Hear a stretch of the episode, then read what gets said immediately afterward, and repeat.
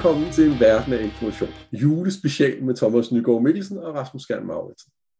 Julen er hjerternes fest, men julen er også en religiøs højtid. En religiøs højtid, som vi fejrer med at give hinanden gaver, som er bygget ud fra naturvidenskabelige principper. Ja, det kan du sige. Og julen er jo en masse andet også. Og som du siger, er det jo i hvert fald en religiøst betinget øh, fest. Hvad er egentlig vores forhold i dagens Danmark til, til religion? Det er noget af det, vi to også har diskuteret, Rasmus, rigtig meget. Både i forhold til den opfattelse, jeg i hvert fald øh, selv øh, har fået, at øh, der er sket et skred i min egen opfattelse af, hvad religion er i vores diskussioner. Og jeg er måske kommet meget tættere på at prøve at se sammenhængene mellem videnskab og tro, end de fundamentale forskelle, som måske i virkeligheden er dem, der er mest fokuseret på i dag. Ja, jeg genkender det samme skred, som du beskriver der, og jeg tænker, det er et skred, som er sket ganske langsomt over tid, og at for mig, der startede det i forbindelse med vores arbejde med informationskontinuummodellen for evolution, som jo så gælder evolution både af liv og af, af samfundsfænomener. Og jeg kan huske en gang, hvor vi havde diskuteret, hvorvidt øh, vores jeg-model, som vi på det tidspunkt arbejdede med, på en eller anden måde kunne sætte Gud ind i verden. Og øh, mm. vi var ganske uenige, og det endte med, at vi blev nødt til at gå en lang tur i skoven, og der fandt vi ud af, at vi havde helt forskellige gudsbegreber. Så det er den sammenhæng, der kan man sige, at hvis man har meget forskellige gudsbegreber, så kan man have nogle gudsbegreber, som måske er meget mere kompatible med det, som vi opfatter som naturvidenskab, og andre, som er mere, hvad skal jeg sige, esoteriske.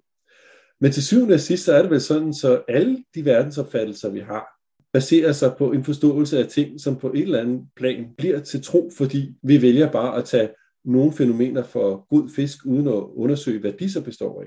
Og dermed kan man sige, at den dikotomi, som der er i dag mellem tro og videnskab, i virkeligheden mere handler om den tid, vi lever i, end dikotomien i sig selv. Og derfor synes jeg også, det er super relevant, at vi i dag har været så heldige at øh, få lov til at tale med Hanne Mosgaard Sjesvold, som er præst i Bede Kirke over ved Hamar i Norge, og øh, få lov til at stille nogle af de her lidt mere fundamentale spørgsmål.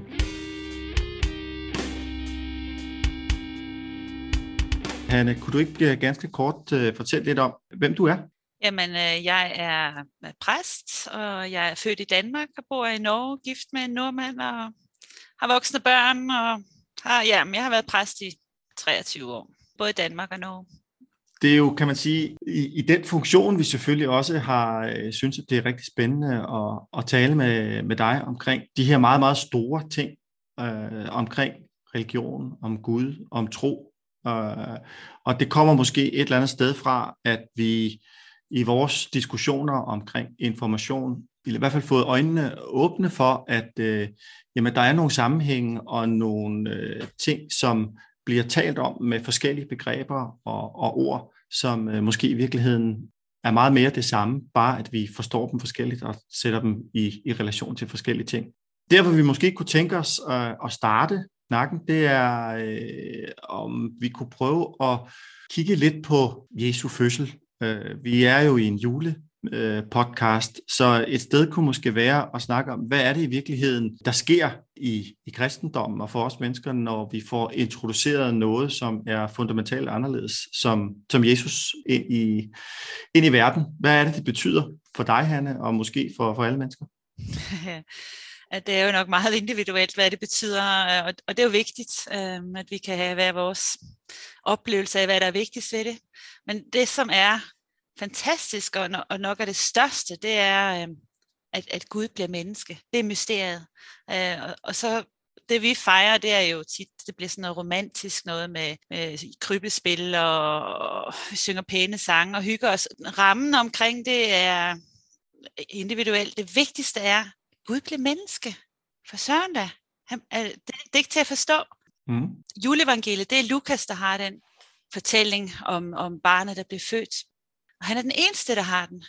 Øh, så de andre, de, er ikke, de kender ikke fødslen på den måde. Øh, Johannes har en helt anden øh, indgang til det med skaberordet, der bliver menneske. Men hvad er det, når Gud bliver menneske? Det er det, der er det fantastiske. Øh, og, og der er juleevangeliet en, en, allerede en fortælling om, hvem er det, vi har at gøre med, når Gud bliver menneske. Altså han er hos de fattige. Hvem er det, der bliver fortalt? Det er de fattige igen, de udstødte hyrderne. Og hvad sker der? Han bliver jaget på flugt, efter at have været tilbedet af hele verden. Så juleevangeliet er sådan en lille koncentration af, hvad, hvem er det, Gud er, når han er menneske.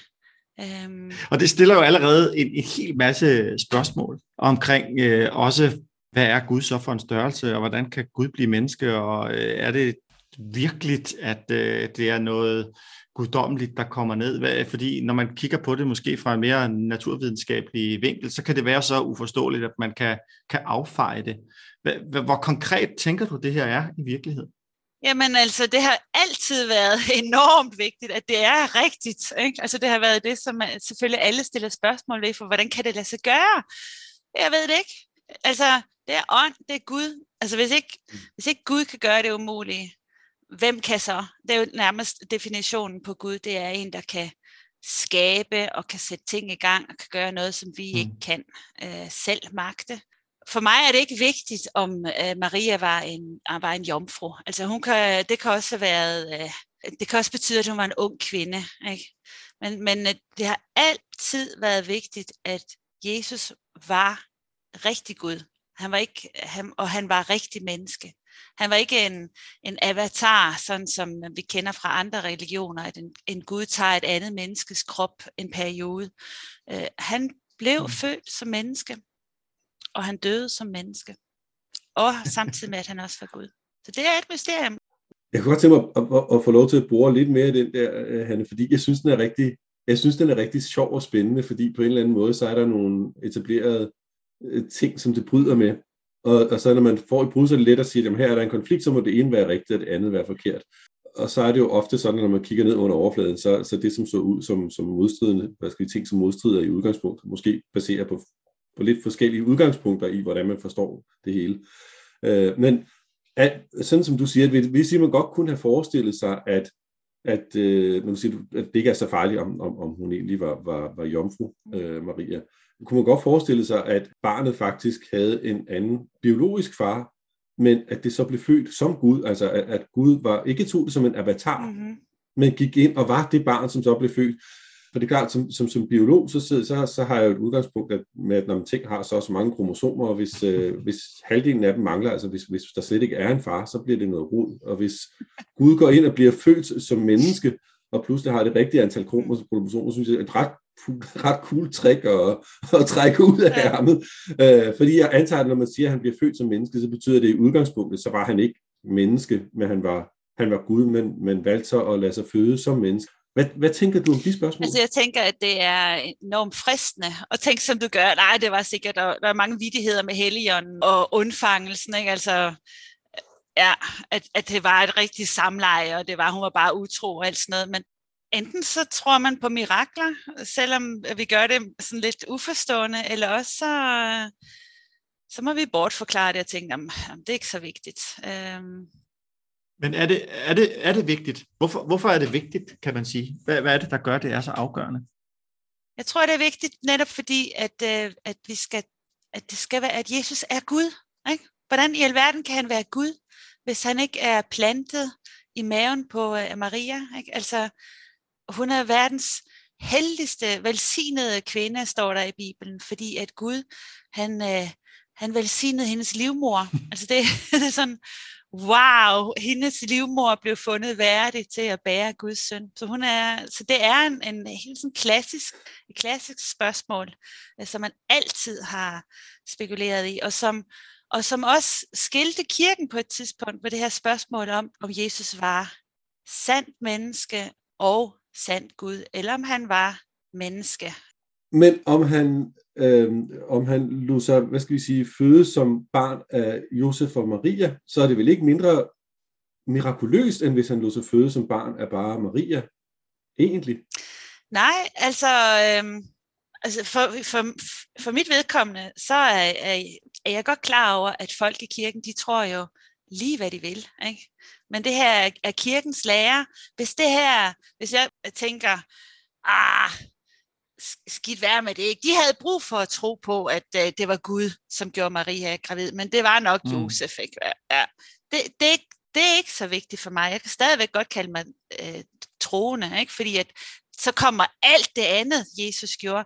Men mm, der er vist lidt flere mirakler i uh, Jesus uh, liv, som vi så også stiller mm. spørgsmål mm. ved. Ikke? Altså, man kan meget hurtigt bare blive en, uh, en, uh, en humanist, og det er også fint, ikke? fordi han, har, han lærer så meget vigtig etik, som, har, som farver hele, hele vores samfund. Mm. Så respekt for det. Men så er der altså også lige det guddommelige perspektiv, som løfter det endnu et hak, som, som faktisk bryder vores, øh, øh, vores regler mm. for liv, som, som løfter os ind i evigheden, og det vi ikke forstår. Og det, det, det synes jeg er en rigtig god pointe. Er der så en fundamental forskel mellem den Gud, som var før Jesus og efter Jesus, eller er det den, den samme Gud, der går igen? For der sker jo et eller andet helt fundamentalt anderledes, når Gud vælger at blive menneske. Og det, det siger du også et eller andet sted. Er det en anden Gud, vi har på den anden side af fødslen? Det kan man godt tro, fordi at der er så mange øh, brutale historier i øh, det gamle testamente. Jeg, jeg tror, at den største forskel er, at menneskene forandrer sig, mm. øh, fordi de får en anden tolkningsnøgle til, hvem Gud er. Øh, fordi at ja, Bibelen er Guds ord, men det er hele tiden skrevet af mennesker, og det handler i rigtig stor grad. Jeg tror, jeg bliver mere og mere optaget af, at den fortæller om, hvordan det er at være menneske. Fordi de her brutale ting, der sker i bibelhistorien, de sker jo også ude i verden nu. Mm. Ikke? Og i dag, så vil man kalde det uoplyst, hvis man siger, at det er Gud, der er skyld i en tsunami. At, at det er Gud, der vil straffe os, fordi at vi har gjort noget forkert. Det var der jo nogen, der gjorde nede i Indonesien. Ikke? De har simpelthen tolket deres liv ud fra, at Gud han har gjort det her mod os. Men jeg tror hele tiden, at Gud har været der. der vi har også hele tiden spor af, af, af den Gud, jeg kender. Vi har nogle smukke tekster i Bibelen hele vejen. Men altså, Bibelen er en blanding af livserfaring og, og Guds spor i livet. Ja, og det, det synes jeg virkelig er, er sjovt netop, fordi det, det siger jo noget om Guds begrebet, om man så må sige, forholdet til Gud, at der på en eller anden måde er en, en konstant interaktion, som du også siger. Altså Gud bliver til som en del af vores diskussioner øh, og, og vores forhold til Gud, eller hvad? Altså vores Guds begreber bliver til igennem den, den måde, vi snakker sammen, den kultur, vi er i. Vi har vores forståelse ud fra de rammer, vi er i. Gud behøver ikke at være lige nøjagtig sådan som, altså Gud er jo større. Mm. Vi, kan ikke, vi kan ikke rumme ham i vores bøger, eller vores, altså det er også, som også er svært at forstå, det er jo, at Gud er en kraft, som også har vilje. Mm. Altså det er jo ikke bare øh, karma, ikke? Altså, at, at, eller, eller man siger universet. Det bliver sådan en, en måde at snakke om Gud på, som som også er meget tilfældig. Ikke? Man, det rummer en stor grad af tilfældighed, og, men at Gud er en kraft, der vil os det godt, ikke? en energi, eller hvad vi kalder det, mm. en, en overvældende øh, et eller andet, som har en vilje for os, som er god. Men når, når Gud har en vilje, som er god, har, har, Gud, har Gud en bevidsthed, altså der står øh, vel, at, at, at Gud skabte sig i, i, i vores billede, eller Gud skabte også i hans billede, var det vel heller. ja, det sidste. Ja, nu mistede jeg tråden lidt. Jeg, kunne ikke, jeg, var, jeg, var i gang med, jeg var i gang med et spørgsmål. Så. Altså man kan sige, at der er, noget der er en vigtig forskel øh, i, at, at Gud bliver menneske. Fordi at øh, så har vi, øh, så bliver han mere konkret. Ikke? Altså Jesus er netop en skikkelse, som kan sætte ord på ting, og som erfarer øh, de, det menneskelige aspekt mm. på en måde, som vi ikke ved, om Gud gjorde før. Altså i det gamle testamente er han en, en stor og, og farlig kraft, ikke? Øh, som, som, folk har, som folk frygter. Øh, mens igennem Jesus, så bliver det en, som græder, når, når hans venner er, er ked af det. En, som, som lytter og som forklarer, og som også forklarer, hvad tanken er bag det gamle testamente. Ikke? Altså, øh, når alle de der love, som de, Bibelen er jo fuld af love og indviklede systemer for, hvad man skulle gøre, hvad man skulle ofre og alt sådan noget. Og det skærer Jesus ind til benet og siger, hvad mm. er, hvad er det vigtige her? Det er at elske Gud, og det er at elske mm. din næste, som du elsker dig selv. Ikke? Altså vi får den her mellemmenneskelige uh, kerne. og altså som, som øh, når vi snakker om, hvad der er vigtigt med julen, så er det jo også vigtigt. Altså julen er så, øh, altså den frelser, vi fejrer i julen, kender vi jo fra resten af livet også, også fra hans kamp med døden til sidst, ikke? Så, hvor han, hvor det igen, der sker det umuligt, at han står op fra de døde. Og ja, Rasmus, jeg tror på det for Søren. og, og hvordan, det aner jeg ikke. Men altså, det sprænger jo rammerne igen for vores forståelse af, hvad et liv er. Og giver os det her håb om, at, at når vores krop den er væk, er blevet til jord, så er der et eller andet andet der, end, end Gud, som kalder os hjem. Ånden kommer hjem. Sjælen. Hvad, hvad jeg ved ikke hvad.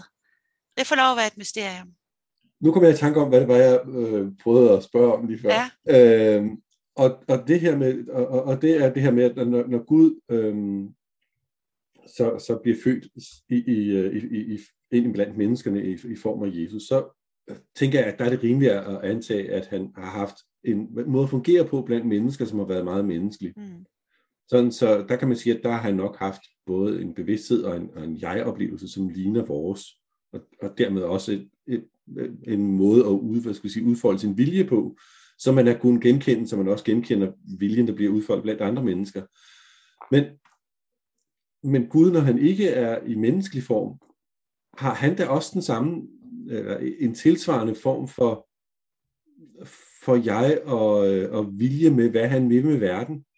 Eller er han meget mere, hvad skal jeg sige, nu siger jeg han. Det var, øh, ja, det, det gør jeg jo også. Øh, ja. Smitter. Øh, men har, har guddommen også en, en, øh, en meget bredere væren, som gør, at den ikke har det, som vi genkender som en vilje på helt samme måde?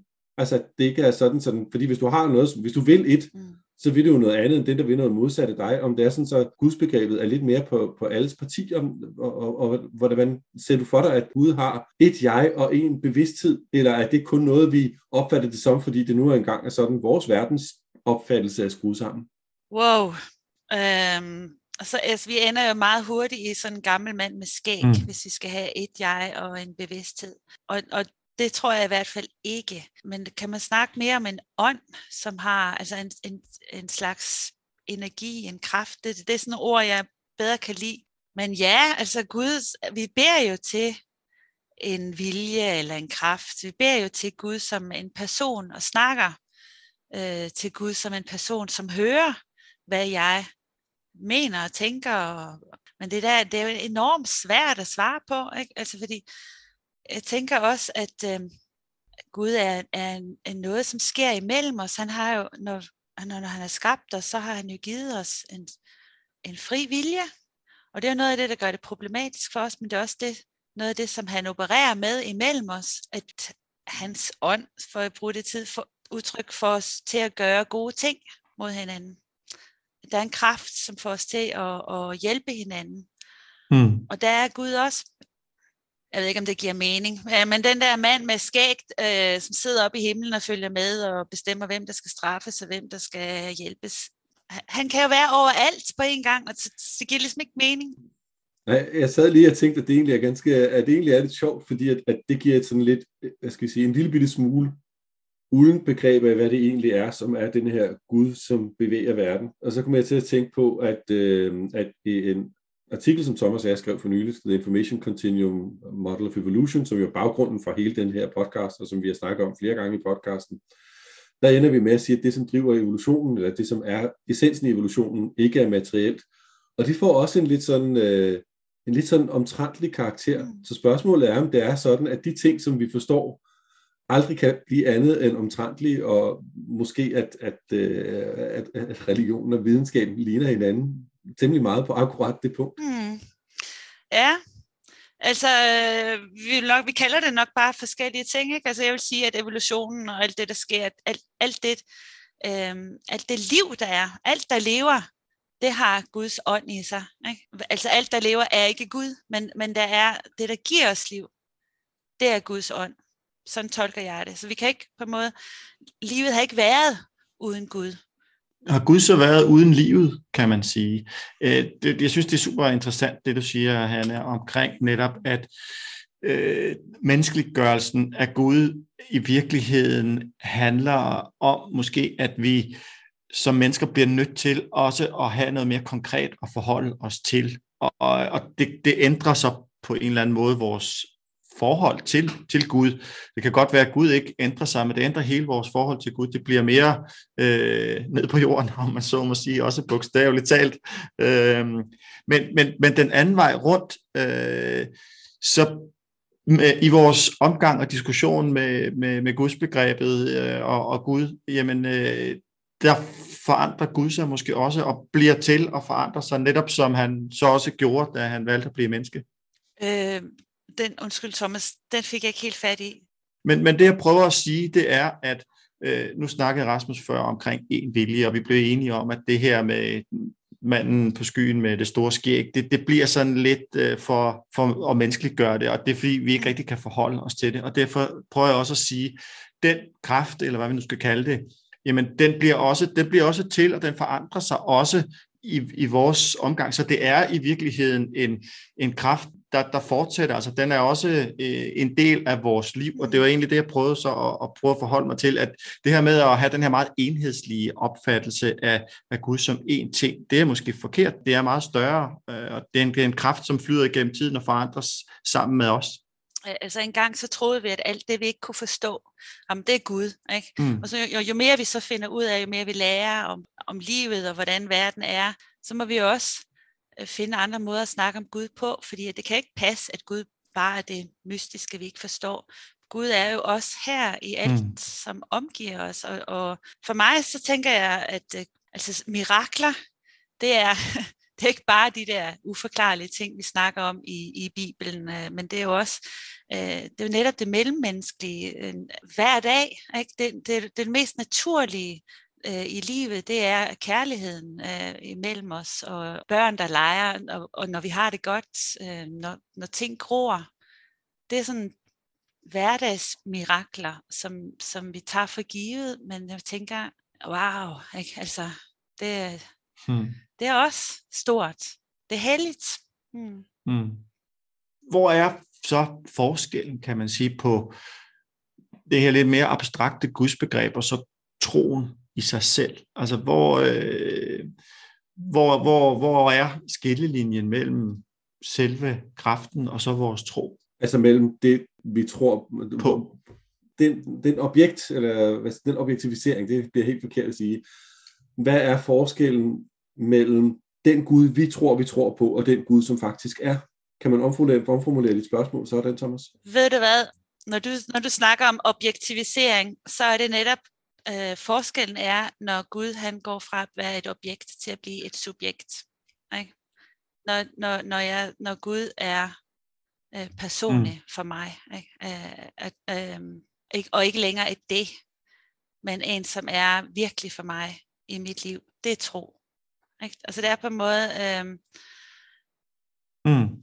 ja, når det kommer ind, når, man kan ikke sige, hvad, hvad, er, hvad er forskellen på Gud og tro, altså Gud, Gud er der, uanset om du tror eller ej, øhm, mener jeg. Ikke? og for mig som præst, så handler det jo meget ofte om netop at tolke øh, min, altså min forståelse af, hvor Gud er inde i det her liv. Det må jeg prøve at åbne op for de mennesker, jeg snakker med os. Øh, fordi jeg tror jo også, Gud er i dit liv. Ikke? Øh, hmm. du, du må bare du må se det, eller, eller anerkende det, tro på det. Ja. Hmm. Og selve subjektiviseringen, nå, jeg, lige, jeg synes bare lige, det var sjovt, det med subjektiviseringen, netop fordi det er jo også uhåndgribeligt for os som mennesker, hvad, hvad subjektet er, og det er tilbage til det, Rasmus også indledte med, med, med jeg-fornemmelsen. Vi stræber efter at finde ud af, hvem vi er, på samme måde som vi også gerne vil have noget meget konkret at forholde os til, hvem er Hanne, hvem er Rasmus, hvem er Thomas, og, og vi er jo inde i os selv noget andet og mere end, end den, kød og blod, som, som vi kan forholde os til, øh, når vi taler med hinanden. Og, og, og det giver måske et eller andet sted et svar på det, du også, øh, eller det jeg spurgte om omkring. Jamen selv subjektiviseringen i forhold til objektiviseringen, kan jeg godt se, har en, øh, det har en, en, en god kraft i sig i forhold til at forklare noget af det her, den her forskel. Men mm. nu sagde du før, Thomas, at, øh, at, at Gud ændrer sig, øh, som om det var et faktum. Ja, det var et spørgsmål øh, om, om Ja, okay. Ja. Det, blev, det blev formuleret sådan, så jeg, jeg opfattede det som, hvad skal vi sige, som, som, som et udsagn om at, om, at det gør han. Men så var jeg lidt usikker på, om, øh, om, om, om du, Hanne, egentlig ville være enig, altså at, at folk har forskellige idéer om, hvad Gud er. Det, er, er, det behøver vi vel ikke engang at sige. Det ved vi vel alle sammen er sandt. Men det betyder ikke nødvendigvis, at Gud er mm, forskellige ting. Det kan godt være, at det er lidt ligesom med, med, med, med hvad skal vi sige, Platons ideal, at det er et spørgsmål, hvor man ser det fra. Ja, øh, altså det er jo en, en øh, lære, at Gud er fra evighed til evighed, og at han er altid den samme. Men, men det virker jo ikke sådan. Altså, altså Jesus, han har jo også nogle øh, øh situationer, hvor, han, hvor der bliver diskuteret med ham, øh, hvor han forandrer mening. Øh, og det er jo lidt interessant. Øh, og, mm. og det er jo også i, i det gamle testamente, er det også historie, hvor vores stamfar Jakob, han kæmper med Gud. Han slås med Gud hele natten og tvinger sig til at blive velsignet. Så der er, den her, der er det her perspektiv, at, øh, at, at vi kan diskutere med Gud, at vi kan få ham til at, at gribe ind i vores skæbne. Øh, og vi må ikke bare tro, at øh, det, som sker, sker. Nej, nej, nej, nej. Vi må, vi må øh, stå op for det, vi tror på, og, og, og hvis vi mener, at Gud er uretfærdig, så må vi kæmpe for det, vi mener er rigtigt. Så det er også en del af, af vores, øh, altså det er Jesus lærer os, ikke? og det er en kvinde, der, der diskuterer med ham, for ham til at forandre mening. Så det er jo dejligt. og det giver jo et utroligt meget mere øh, sympatisk gudsbegreb end en almægtig Gud, som bare gør med os, som den almægtige Gud vil. Øh, og der kan man sige, der er det grundlæggende, eller det øh, kernen i det, som så er, er guden der, er måske ikke viljen eller meningen eller opfattelsen, som, som den guddom så har, men viljen til visdom i den opfattelse. Og så kan man sige, så er der måske en konstant kerne alligevel. Ja, altså ja, fordi det konstante er jo, kan du sige, hvis du går helt tilbage til øh, den anden skabelsesberetning med Adam og Eva, ikke? Øh, som er en fantastisk historie, hvor Gud skaber øh, eller planter Edens have og allerede med en fristelse i. Ikke? Og han giver dem, han giver dem øh, den fri vilje. Så I må spise alle havens træer, undtagen, øh, undtagen kundskabens træ. Og så, alle, så helt fra starten, så, er, så har vi en fri vilje til at gøre oprør. Ikke? Så han skaber ikke, og han skaber os ikke som robotter, men han skaber os for nogen, som, som faktisk uh, tester grænser og, og stiller spørgsmål. Helt, helt fra begyndelsen af, så stiller vi spørgsmål. Kan det være rigtigt? Er det? Altså, ikke? Uh, mm. Og det, det er en stor forskel på, uh, på jamen jeg tænker, det er sådan helt fundamentalt i vores liv. Vi er skabt til at stille spørgsmål og til at teste grænser, og så kan det godt være, at Gud bliver lidt sur, når vi krydser de grænser. Ikke? Øh, men øh, ja. Ja, men han, og han, men han lærer vel også selv, og det, det er jo, synes jeg er interessant, altså han vælger at, og udrydde os en enkelt gang, og fortryder vel i virkeligheden det, eller hvad? Ja, det gør han jo. han han ja. lover, at han skal aldrig gøre det mere, og, og, og, og regnbuen ja, det det. bliver sat på himlen for, som en, en pagtens tegn på, at han aldrig mere skal gøre, uh, aldrig mere skal straffe os, som han gjorde det. Og det er jo vidunderligt, og det nu i dag bliver også uh, knyttet til Pride, og det er et, et løfte om, at han skal aldrig mere straffe os. Han mm. er villig til at leve mere, som vi er. Men det der med at skabe os så som, eller give os lov til at være nysgerrige i verden, mennesker i verden, eller væsener i verden, skulle ud og prøve at forstå verden. Og samtidig så har vi det her med, at når Gud blev født som Jesus, så blev han født i, øh, i, i menneskelig form, som for mig indikerer, at Gud var, var, var, var mere omfattende end en menneskelig form før da. Mm. Og så kan jeg ikke lade være med at tænke på, hvordan er det, med, hvordan er det så med, med, med, med dyrene i, i, i den her sammenhæng? Har de også noget af Gud i sig? For det, altså, rent sådan moralsk og etisk vil det jo være ganske øh, essentielt. Jamen, det er, nemlig, det er nemlig rigtig sjovt, fordi at, at hvis vi igen går tilbage til den her skabelsesfortælling, så laver han jo dyrene på nøjagtig samme måde, som han laver Adam. Han former dem af jord og blæser sin livsånde ind i dem. Og menneskene skal ikke spise dyrene, mennesker skal spise øh, planter og bær og alt det der. Så en del af syndefaldet er jo også så, at vi begynder at spise dyrene, som er vores søstre og brødre. Ikke? Altså, der er stof her til veganere. ja. ja. Så, så vi er jo, øh, og også en del af vores øh, den første skabelsesfortælling, der, hvor, hvor, som vi kender, hvor, hvor Gud skaber jorden på seks dage. Og, og så, så er en del af kontrakten med menneskene, er jo, at vi skal forvalte skaberværket. Og det har jo været meget, at øh, vi lægger jorden under os, øh, mens i den anden skabelsesberetning, så er vi lige, så lever vi på lige vilkår. Men det er ikke alt, mm. altså, det her er jo måder at forstå livet på. Det, det, er, det er fantastiske myter om vores vilkår, som prøver at forklare, hvorfor livet er, som det er, og hvad vores stilling er i verden. I den første skabelsesberetning, så sætter Gud os højere end noget andet. Han kan give os magten. Og det er et stort ansvar, som vi jo ikke har klaret helt at leve op til, må man så sige. Nej, og på det bagtæppe, hvor man vel godt kan sige, at, at vi mennesker, i hvert fald i den vestlige verden, og, og de dele af verden, som så har adopteret en del af vores måder at, at være på, der har man jo lagt verden under sig, og, og vi forbruger øh, mere, end vi nogensinde har gjort, med de negative mm. konsekvenser, det også kan have. Der er det måske, når nu vi nærmer os en, en, en juletid, så, så bliver det jo måske tydeligere, øh, samtidig med på den ene side, så er åndeligheden og tilstedeværelsen menneskerne imellem er måske større, men vores påvirkning af, af verden omkring os øh, bliver også større og større. Og der kan man sige, der opstår de her nærmest afguder, som man så dyrker sideløbende. Og der tænker jeg, at det er vældig interessant at, at, at høre fra dig, hvad det egentlig er, som for dem, som, som, som opfatter sig selv som gudstroende til at, at, at tro på Gud. Altså, hvor starter det henne? Er det noget, de har med hjemmefra? Er det noget, som, som de har lært af deres far og mor? Eller er det sådan, at de fleste øh, finder Gud øh, eventuelt igennem konfirmationsforberedelse? Eller hvad er det, eller er det sådan, at der er mange, som når de bliver ældre, så øh, tænker, oh shit, jeg burde have købt en forsikring, jeg må hellere begynde at købe, så tro på Gud nu. Altså, hvor, hvornår, er det, hvornår, er det, vi, hvornår er det, gudstroen kommer ind, og hvad er det, hvad er det der får den frem i os? Jeg tror, ved du hvad, jeg tror, det må man spørge hver eneste menneske om, fordi vi har alle sammen en historie omkring det der. Øh, for det er så vidt forskelligt. Der er, jeg har kollegaer, som har vokset op i hjem, som, hvor de ikke hvor de, hvor de aldrig satte deres ben i kirken, og hvor de var meget skeptiske. Og så, og så sker der et eller andet i livet, som gør, at, at øh, det bliver bare det rigtige. Øh, altså, det er også snak om mirakler, ikke? Altså troen er noget, som, som vokser frem i os. Øh, Den livsforståelse, som, som, som man jo så ikke kan forklare med videnskabens øjne, det tror jeg ikke. Man prøver, man har prøvet at lede efter troen i hjernen. Øh, altså den bibelske forklaring er jo, at, øh, at Gud har skabt os, og han har blæst sin ånd ind i os. Og det tror jeg, altså, det gør, at, at vi altid længes. Der er en eller anden længsel i os, som vi alle sammen bærer med os, og, og den har jo nok for forskellige svar.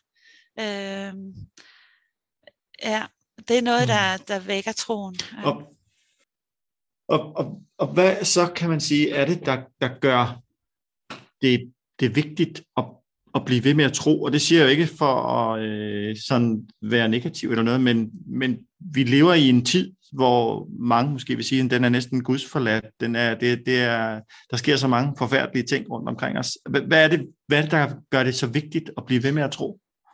Altså, jeg tror, altså alle tror jo på et eller andet, ikke? fordi tro, det er den måde, vi lever på. Det er det, vi, ligesom, den retning, vi har på livet, det er vores tro.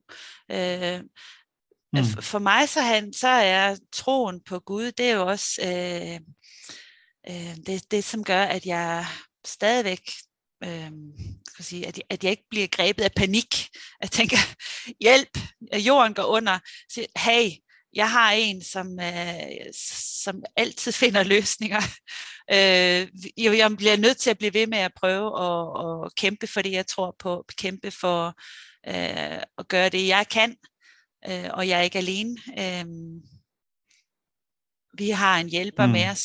Ja. Så troen, troen er en retning, eller hvad siger altså, du? Tro, ja, jeg tror det, helt sikkert, uanset hvad vi tror på, så er jo tro det er jo det, som får os til at stå op om morgenen, og, og får os til at gøre de ting, vi gør. Får os til at vælge at gøre det ene, eller gøre det andet. Ikke? Det er jo noget, som ligger i os. Mm. Øh, ja. Og det er jo så sandt, uanset om det er tro på Gud, eller om det er tro på, på nogle Lige andre ting. Mm. Lige nok. Jeg synes, ja. det var interessant det her, som du sagde med, at noget af det, som fik dig til ikke at gå i panik, det var den her viden om, at der var den her ydre guddom, som på en eller anden måde sørgede for, at, at, at der blev en, øh, en eller anden form for, øh, hvad skal jeg sige, for, for udvej på det hele. Jeg kan huske, da jeg gik på universitetet i Tromsø, der mødte jeg engang en pige, som havde en button på sin rygsæk, hvor der stod, Why worry when you can pray? og, og jeg bare vil sådan understrege, når, når du siger det, så hører jeg dig på ingen måde sige det samme. Det fritager os ikke fra et ansvar at sige, at vi kan gøre, som vi vil, fordi Gud han fikser biffen. Tak. Tak, fordi du ikke tror, at jeg, at jeg mener det. Ja, fordi jeg mener absolut, at vi har et, et ansvar, øh, et stort ansvar, og det kan jo godt øh, skabe panik, og det ser man jo med så mange unge mennesker, og så mange, som bliver deprimeret over vores, øh, hvordan skal det gå med os, ikke? Og der tænker jeg, ja, Øh, pray, if you worry, pray. og så må man gå ud og gøre noget. Ikke? Bøn er også med til at sætte ord på ens tanker og ens frygt, og så kan det hjælpe dig med at, altså ikke bare bøn, men Gud kan hjælpe dig med at finde ud af, hvad der er det rigtige at gøre, og gå ud og gøre det. Så vi er på ingen måde fri for ansvar. Tværtimod så har vi et kæmpe ansvar, men Gud har tro på, at vi faktisk kan bære det ansvar. Så må vi prøve på det. Og er det så det, der er julebudskabet, eller hvad? så, altså, julebudskabet er jo, at vi ikke er alene. Ikke? Vi, har en, øh, vi har en frelser. Julebudskabet er det, tænker jeg. Og så kan det være så individuelt, hvad det er, vi har brug for den frelser til. Du er ikke alene. Det synes jeg, at, øh, det synes jeg er et meget godt uh, julebudskab. Tusind tak, Hanne, for at uh, hjælpe os lidt på vej. Ja, selv tak.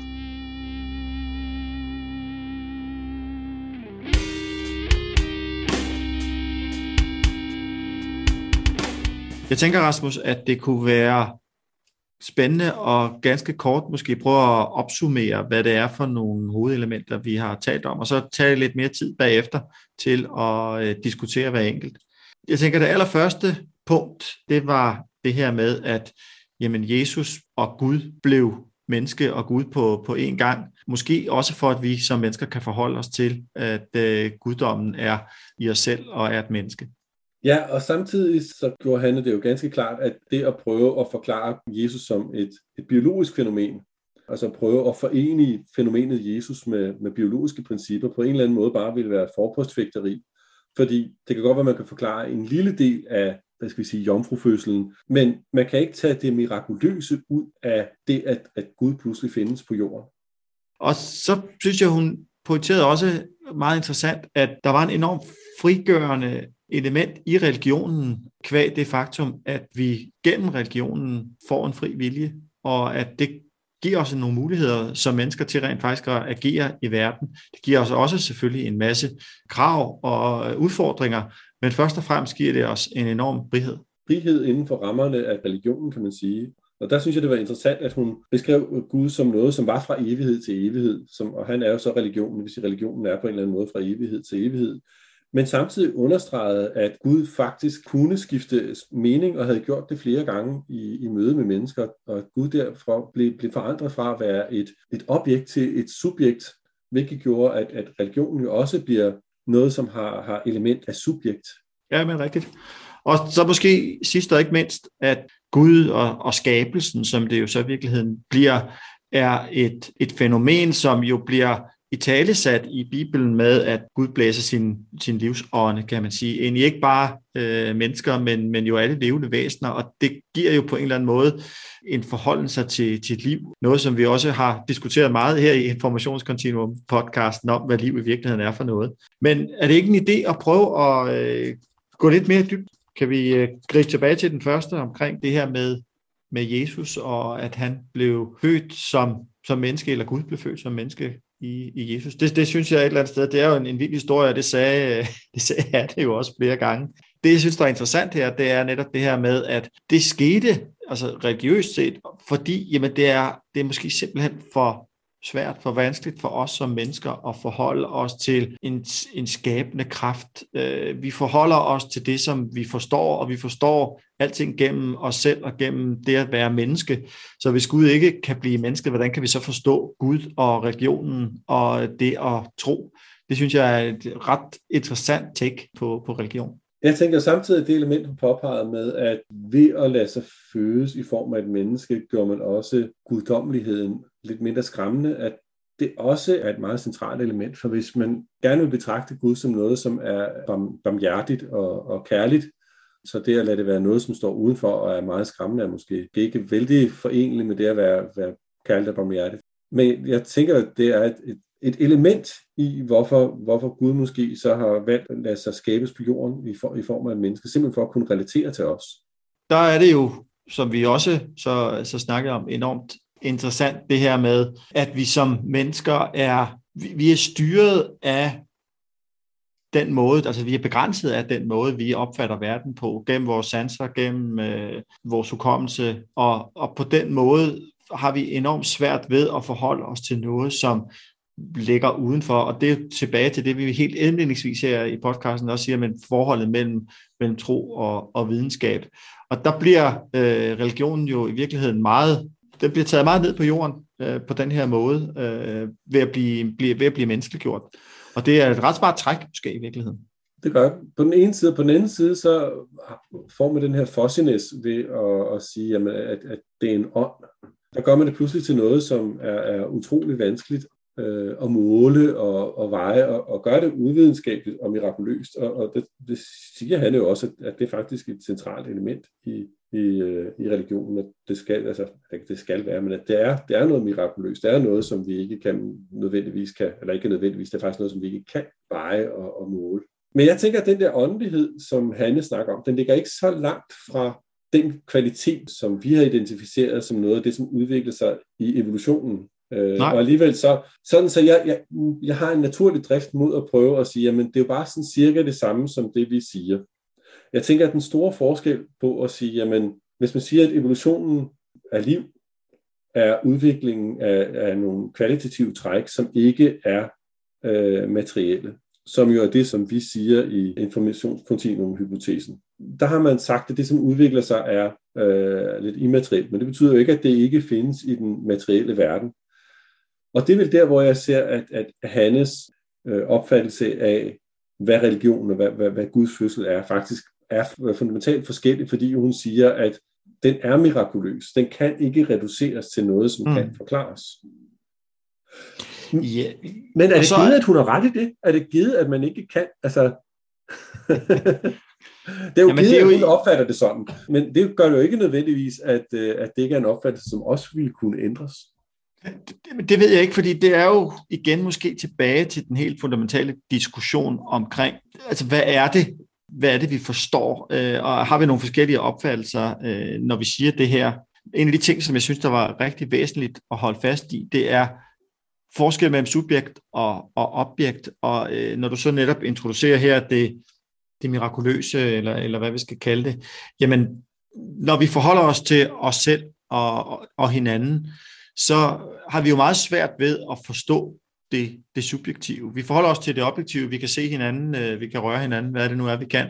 Men, men det, der er inde i, det, der er det subjektive, det har vi meget svært ved at forholde os til. Der er en eller anden sammenhæng her også til det guddommelige som det, det subjektive, det vi ikke kan forstå. Og, og den forholden sig til det helt anderledes og, og det uforståelige, synes jeg hænger meget godt sammen også med, med det mirakuløse, jamen livsgnisten, livet. Hvornår er det, alle de her videnskabelige, naturvidenskabelige processer øh, bliver til liv, den der overgang, det er det, det, man hele tiden bliver ved med at ikke kunne fange, begribe, og som vi også har snakket om mange gange, Rasmus, måske er der ikke nogen øh, forskel, men det er i hvert fald øh, en forskel, som vi alligevel forholder os til hele tiden, fordi vi opfatter os selv som værende i verden som subjekter.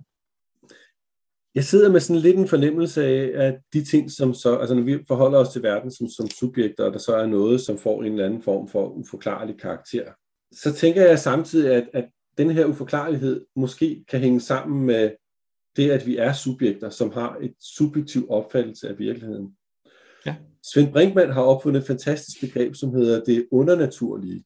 Og det er så de ting, som egentlig ikke er overnaturlige, fordi de kan forklares. Vi ved bare ikke, hvordan man kan forklare dem endnu. Det vil sige, man, man kunne tilskrive fænomener, som, som man forventer engang vil kunne forklares, men som vi ved, at vi ikke kan forklare nu. Det her med forventer kan forklares, hvad betyder det så? Og spørgsmålet er, om det, som så forekommer for hver enkelt subjekt, altså for, for os, at være noget, som er tilnærmet magi, i virkeligheden bare er det, som ligger øh, lidt længere fra det, som vi faktisk er i stand til at forstå. Det vil sige, at det er det, som så for os vil være undernaturligt. Og det er mm. der, hvor jeg sådan lidt, at den her Guds karakter, eller det her Guds begreb om, om det er overnaturligt, eller om det egentlig er undernaturligt. Øh, samtidig så tror jeg, at der er en tendens til, at man gerne tiltrækkes lidt af, at det gerne må være overnaturligt. Det må gerne være noget, vi ikke kan forklare, som er noget, som er udenfor, uforklarligt og større end alt, som kan observeres og måles. Øh, Jamen, og måske ikke bare, Rasmus, en, en tiltrækning af det. Jeg kommer til at anholde den her under naturlighed lidt. Jeg kan, jeg kan meget godt lide begrebet, og på den anden side synes jeg også, det er enormt redaktionistisk, fordi det netop på en eller anden måde fastholder os i, Nå ja, men der er nok bare noget, vi ikke forstår, så øh, i virkeligheden er der ikke andet end det. Og jeg vil jo godt holde fast i andetheden, fordi jeg, jeg selvom at jeg accepterer et eller andet sted, at der øh, er en naturlig forklaring, om man så må sige, så er 1 plus 1 jo mere end 2, netop kvæg det, at det bliver til noget mere, øh, det samspil. Og det er det, vi måske kalder det, det immaterielle. Hvad er det altså i vores informationskontinuumshypotese? Det, der skaber fremdriften, det er summen af alle de naturlige øh, sammenhænge og hvordan ting interagerer med hinanden. Men det skaber altså også noget andet og mere, og det er måske det, der er øh, det, der ligger ud over os. Det er magien, det er livsgnisten, det er alle de her forskellige ting. Og det synes jeg heller ikke, man skal forklare ved bare, bare at kalde det undernaturligt, fordi det er overnaturligt, at det er sådan, det forholder sig. Altså, vi kan godt blive enige om, at det er overnaturligt, hvis vi bliver enige om at kalde det overnaturligt. det ligger over naturen, og ikke under Men ja, ja det er nej, fair nok. Ja. Jamen, jeg, jeg tænker vel, at altså, det, som bliver mere ud af, af, af samspillet mellem, øh, mellem forskellige elementer i verden, behøver ikke at være overnaturligt som sådan heller, hvis det kan forklares. Øh, jeg tænker, at det undernaturlige simpelthen bare indikerer, at det er noget, som engang ville kunne forklares, og at 1 plus 1 kan blive mere end 2. Øh, i nogen sammenhæng. Altså, det, jeg kan ikke så godt lide at sige akkurat det. Men øh, lad, os, lad, os bare, lad os bare sige, at... at det er jo det, der er det overnaturlige, men ja, nok. Ja. Men at du kan få to elementer, som, som når du lægger dem sammen, bliver mere end de to til sammen, eller bliver noget helt kvalitativt andet end de to til sammen. Det tænker jeg, det, det kan jeg sagtens gå med til. Og man kan godt sige, at jamen, det har jo noget magisk ved sig, uden at jeg nødvendigvis går med på at sige, at det, er overnaturligt. Fordi for mig så overnaturligt, det kræver, at der er noget, som som ikke har en forankring i denne verden på en eller anden måde, som skal, skal gøre det. Det er der, hvor jeg så siger, men det kan jo godt være, at Gud faktisk, for mig så kan Gud godt være noget, der har en forankring i denne verden. Og jeg forstår det sådan, som, som Hanne siger det, at det opfatter hun egentlig ikke, at den har. Så hun opfatter det som, at der er noget magisk, der er noget, som vi ikke vil kunne forklare, og at det er et centralt element i guddommeligheden. Ja, du nævner det selv som et af hovedpunkterne, det her fra evighed og, og til evighed. Og man kan sige, jamen det er jo måske i virkeligheden definitionen. Øh, man bruger nogle gange også et begreb som den første bevæger, eller hvad det nu skulle være. Og jamen vi kan kalde det overnaturlighed eller undernaturlighed, men det ændrer jo heller ikke ved, kan man sige, at der er en udvikling, der sker nogle ting, der er nogle forandringer, som bliver, som du siger det, kvalitativt anderledes. Og så kan vi sige, jamen er det, bliver det så noget i sig selv? Hvad er, hvad er, den, den, hvad er den første årsag og den sidste årsag? Det, det bliver sådan noget filosofisk noget et eller andet sted. Og for mig er det i virkeligheden mere enkelt at, at forholde mig så til at sige, jeg behøver ikke at kunne forklare alting, og i virkeligheden skal alting måske heller ikke forklares eller kan øh, forklares der er noget, der er en kraft i verden, som rent faktisk er den første bevæger, så kan vi kalde den Gud, eller vi kan kalde den noget andet. Men uanset øh, hvor meget vi så bliver ved med at gå ned ad den stige og tage næste skridt, så er der en, en første bevæger, om det så er en kraft eller hvad det er, som er i stand til at lave den første bevægelse. Jeg tænker, at den her fra evighed til evighedstankegang, den var faktisk meget, meget spændende at få belyst fra Hannes ståsted. Det her med, at man har en guddommelighed, som faktisk er, og som er noget konstant på en måde, og som alligevel er i forandring, fordi den jo kan skifte mening. Og der tænker jeg, at det ligner utrolig meget på, hvordan vi mener, at, at verden ellers fungerer igennem informationskontinuum-modellen, hvor man har noget, som kontinuerligt forandres igennem tid, men som stadig har en kerne af at være det samme. Og det er også sådan, vi opfatter os selv. Præcis. Så man kan sige, at, det var jo helt klart en, en, en menneskeliggøring af Guds begrebet. øh, måske forkert at sige menneskeliggøring, øh, men mere at sige en, en livliggøring af Guds begreb. Mm. Det gik fra at være noget, som var så konstant i, i, øh, i vores verden, men som alligevel var levende. Øh, og det at kunne forandre sig, er måske noget af det, som akkurat indikerer, at det er levende. Øh, og ja. på den måde kan man sige, at det er måske næsten en forudsætning, at Gud må kunne forandres, for ikke at være noget, som er dødt. Og, og i den sammenhæng med forandring er det jo tilbage til en anden pointe, netop det her med den fri vilje. Vi har selv diskuteret det også mange gange, både i forhold til informationskontinuummodellen, øh, hvor man siger, jamen findes der en mulighed for fri vilje inden for den øh, ramme? Og der kan man sige, rent religiøst er det jo meget interessant at, at sige, men der er i virkeligheden lidt den, den samme diskussion, at det bliver enormt frigørende, helt nødvendigt i virkeligheden. Og religionen kommer ind og emanciperer, altså frigør os i virkeligheden fra bundetheden ved at sige, at vi har faktisk en vilje i verden. Øh, interessant det her med at kigge på, at der er flere forskellige øh, tilblivelseshistorier øh, i, i Bibelen. Både sådan en metafysisk en, hvor Gud skaber verden, men også en, en paradishave øh, historie, som måske er en, en anden skabelsesberetning, hvor det er selve vores vilje, vores tilblivelse i verden og øh, vores forhold til verden, der, der bliver skabt øh, den vej rundt. Og det, det synes jeg er virkelig interessant at sige, at der er nogle sammenhæng her, øh, også til vores øh, kontinuum-tankegang. Og ud fra det, som du siger der, så kan man jo næsten sige, at det er igennem syndefaldet, at den fri vilje fødes. Jo, men det kan man faktisk sige vi lever jo i hvert fald, øh, at vi bliver jo givet, som jeg forstod det på Hanne i hvert fald, øh, den frie vilje i og med, at øh, kundskabens træ er til stede, og vi vælger jo, selvom vi bliver lokket af slangen, og spise af, af, af æblet. Men et eller andet sted øh, ville vi jo nok ikke have gjort det, hvis ikke vi havde haft fri vilje, havde jeg sagt, til at, at tage det valg og blive til mennesker. For det er jo det, som du siger, det er også det, vi bliver øh, i, i kraft af det valg. Ja, jeg tolker jo slangen som, at vi i virkeligheden i udgangspunktet ikke har fri vilje, fordi vi lader os lokke. Og det er så først, at efter at slangen har lukket os, så ja, det kan være. Et, et, en bid af kundskabens æble, at vi så faktisk får, får kundskab og fri vilje. Øhm, og så kan man måske sige, at på en eller anden måde, så det at have en, et, et gudsbegreb, som kan skifte mening, viser, at det at skifte mening er noget, som er muligt. Så på ja. en eller anden måde kan man sige, at det, at Gud kan skifte mening, er en form for garanti for, at fri vilje kan eksistere. Personligt er jeg jo stadig en lille bitte smule usikker på, om der fri vilje kan vi sagtens definere os frem til at eksistere. Så hvis vi gør det, vi gerne vil, så har vi fri vilje. Mit store spørgsmål er så, jamen, har vi også en mulighed for at vælge mellem flere forskellige, hvad skal vi sige, frie viljer, sådan så man kan sige, jeg, jeg, jeg vælger at ville det som et alternativ til noget andet, jeg lige så godt kunne have valgt. Mm. Øh, og der er jeg stadig ikke 100% sikker på, om, om vi har et frit valg, selvom vi nok har en, en fri vilje. Men der kan man sige, at ud fra det, som er her, så ser det ud som om, at, at Gud kunne bruges som en form for garantist for, at vi faktisk har ikke bare en fri vilje, men også et frit valg. Jeg har jo vældig lyst på at have et frit valg. Jeg er usikker på, om jeg har det, men det, det kunne være, at jeg skulle vælge at blive religiøs for at få det.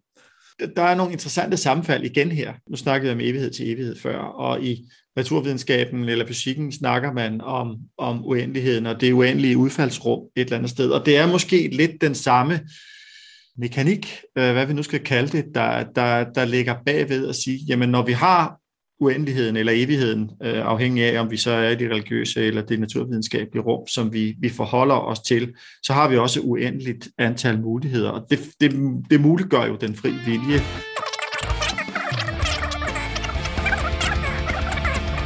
Og her kom en temmelig lang diskussion om, hvorvidt et uendeligt univers kunne ses på som garantist for et frit valg. Det kan det ikke. Men det er åbenbart noget, man kan diskutere.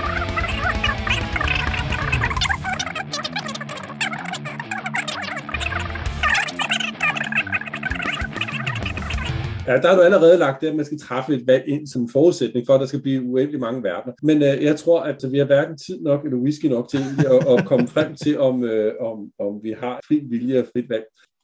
Et andet meget væsentligt element, Rasmus, det synes jeg er den her øh, livsgnist, som, som Hanne siger, Gud giver til både mennesker og dyr. Det giver os nogle etiske udfordringer, men måske også nogle etiske muligheder. Og for mig at se i hvert fald, er det et enormt vigtigt udgangspunkt for en, en etisk diskussion. Man kan gå helt ud på den ene side og sige, jamen så er alt liv lige vigtigt. Dermed skal vi måske ende i sådan en øh, situation, hvor at vi, det gælder om at optimere alt livs øh, mulighedsbetingelser, uanset om vi så kan diskutere, om vi har fri vilje til at gøre det eller ej. Men, øh, men på den anden side, må vi jo også forholde os til, at Gud blev menneske, og at vi er mennesker, og at vi forstår verden som, som subjekter i verden. Så vi tager i virkeligheden, mener jeg, vi, vi bliver nødt til at tage ansvaret tilbage, selvom vi forstår, at alting er liv, og at vi i virkeligheden skal tage vare på det alt sammen. Så bliver vi også nødt til hele tiden alligevel at, at tage det ansvar på os, det så er at forvalte det. Og det synes jeg er det spændende og etiske dilemma i, i den her sammenhæng. Vi, er ikke bare, vi kan ikke bare læne os tilbage og sige, nå okay, jamen alt liv er lige vigtigt, så det er ligegyldigt, hvad vi gør, så har vi gjort det rigtige. Jeg mener rent faktisk, at vi har en forpligtelse til som mennesker at forholde os til, hvad er det, det betyder for os. Ja, altså jeg tror for så vidt godt, man kan læne sig tilbage, måske. Øh, det vil jeg i hvert fald synes, at sige, at alt liv er lige vigtigt. Men det betyder ikke, at vi ikke har, at der ikke er noget, der er det rigtige at gøre, og at, at uanset hvad man gør, så er det lige rigtigt. Det element, at Gud så åbenbart blæste sin ånde ind, både i os og i dyrene, synes jeg jo var et vældig, vældig fint element, og det er, at Hanne også nævnte, at det er begyndt at spise dyr, og godt kunne ses som en del af syndefaldet, er jo igen en indikation af, at mennesket ikke nødvendigvis, i hvert fald ikke fra et, et kristent synspunkt, skal betragtes som, som dyrene overordnet. Jeg synes, at det er vældig mm. interessant, at man så sætter stregen ved, øh, ved dyr. Og hvor vil man have sat stregen i dyreriget? Altså, ryger, ryger fladrummene med over grænsen, eller ligger ja, de ja, men det er jo, grænsen? Øh, det er og jeg det. tænker, ja, og der, der vil være et arbitrært element i, øh, i, hvor man sætter grænsen for, hvad for noget liv, som skal være med inde og have etiske rettigheder, og hvad for noget liv, som ikke skal. Og det er jo utrolig vanskeligt at have med at gøre. Der kan man godt se religionen som noget, som har hjulpet os med at trække en fornuftig streg i sandet. Og så synes jeg jo, kan man sige, som, som vi også fik afsluttet samtale med, med Hanne omkring det her med, øh, religion som fællesskab, var en ret væsentlig pointe i, i forhold til, til budskabet, og at vi jo netop gennem religionen på en eller anden måde, og det er også det, du siger, bliver nødt til at forholde os til, til de andre øh, som levende væsener, der også er sat på jorden, øh, ligesom vi er, øh, i en eller anden form for livsgnist, og at vi gennem, kan man sige, den erkendelse får et andet forhold til os selv og til, til verden og til det her øh, julebudskab, som den her podcast et eller andet sted er udsprunget af. Og jeg tænker at den her øh, fællesskabskvalitet nok er noget af det, som gør religionen speciel. Og det vil så ikke nødvendigvis være kun kristendom, men som, som gør religionen også speciel, fordi at enhver ting, som bygger fællesskab, gør, at individerne bliver større, end de er øh, hver for sig. Det er jo der, hvor religionen på sin vis næsten kan blive lidt magisk, fordi den kan samle dem, som er enige i deres enighed, og dermed er de i stand til at udrette ting og forstå ting, som man aldrig... Som tror, de er enige, fordi det har jo vist sig, at det er de sjældent. Men Ej, det, har du fuldstændig ret i. det har du helt ret i. Og, og sådan set, hvis vi så skal vende tilbage til det, som var, var udgangspunktet i øh, helt starten af podcasten, det her med, med hvilke elementer ved religion og, og, og videnskab, som ligner hinanden, så er vi måske lidt derhen igen, hvor man kan sige, jamen, der er en tilsyneladende enighed blandt, øh, blandt folk, som deler den samme tro, som gør, at de kan samle sig og få til mere, end, end individerne skulle tilsige, om man så må sige. Og på den måde kan man sige, at det er rigtigt nok, at for eksempel, at, at Gud har bygget kirker, fordi mennesket gjorde det i Guds navn. Man kan sige forestillingen om, men det var den, den fælles Guds idé, som var det, som fik menneskerne til at gøre til at, at, at udføre handlingerne. Og der var det jo sådan set Gud, som byggede kirken. Og videnskaben gør i virkeligheden lidt det samme. Det gør den da. Det er at få folk til at dele idéer og undersøge, hvordan verden fungerer, og igennem den undersøgelse også at konstruere, hvordan verden fungerer. Ja, og øh, bygge enormt store øh, partikelacceleratorer, og hvad det nu end måtte være, som er væsentlige for at skræbe det verdensbillede, som, som videnskaben har, har skabt af verden. Øh, og igen, hvis vi så går tilbage til det, som er hvad skal vi sige, min kæphest op i det hele, evolutionstankegangen, hvor man også kan sige, at der, har vi, der skaber videnskaben også verden igennem den måde, at man for eksempel får skabt en idé om, at generne styrer evolutionen, øh, som så bliver fremherskende i hele samfundet igennem flere årtier, indtil der kommer en ny fremherskende virkelighed, hvor folk bliver enige om, at okay, det var en forsimpling, en overforsimpling, måske ovenikøbet, at den har nogle elementer ved sig, som er en lille bitte smule forkert, måske ovenikøbet er temmelig forkert. Og på den måde, så kan man sige, at videnskaben der kommer til at ligne den, den Gud, som Hanne beskriver, som jo er meget, meget sikker i sin sag, men som kan ændre sit synspunkt alligevel. Man kan sige, at universiteterne ja. næsten emulerer Gud på den måde, at videnskaben er jo meget konservativ, og man siger jo altid, at de øh, exceptionelle påstande, de kræver exceptionel bevisføring. Og det er måske det, som er sket de gange, Gud har skiftet sit synspunkt. Og det er i hvert fald det, som skal til for, at videnskaben skal skifte sit synspunkt. Men videnskaben skifter synspunkt hele tiden. Det er godt. Og det synes jeg er en rigtig god afslutning, Rasmus. Måske er det på tide at ønske vores øh, lyttere glædelig jul. Glædelig jul alle sammen.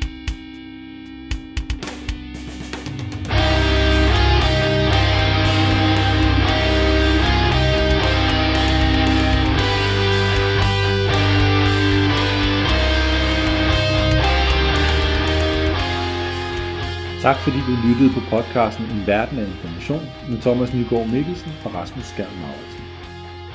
Hvis du gerne vil kontakte os, så må du meget gerne det. Det kan du gøre ved at sende os en mail på feedback at information-continuum.com eller ved at melde dig ind i vores Facebook-gruppe En Verden af Information.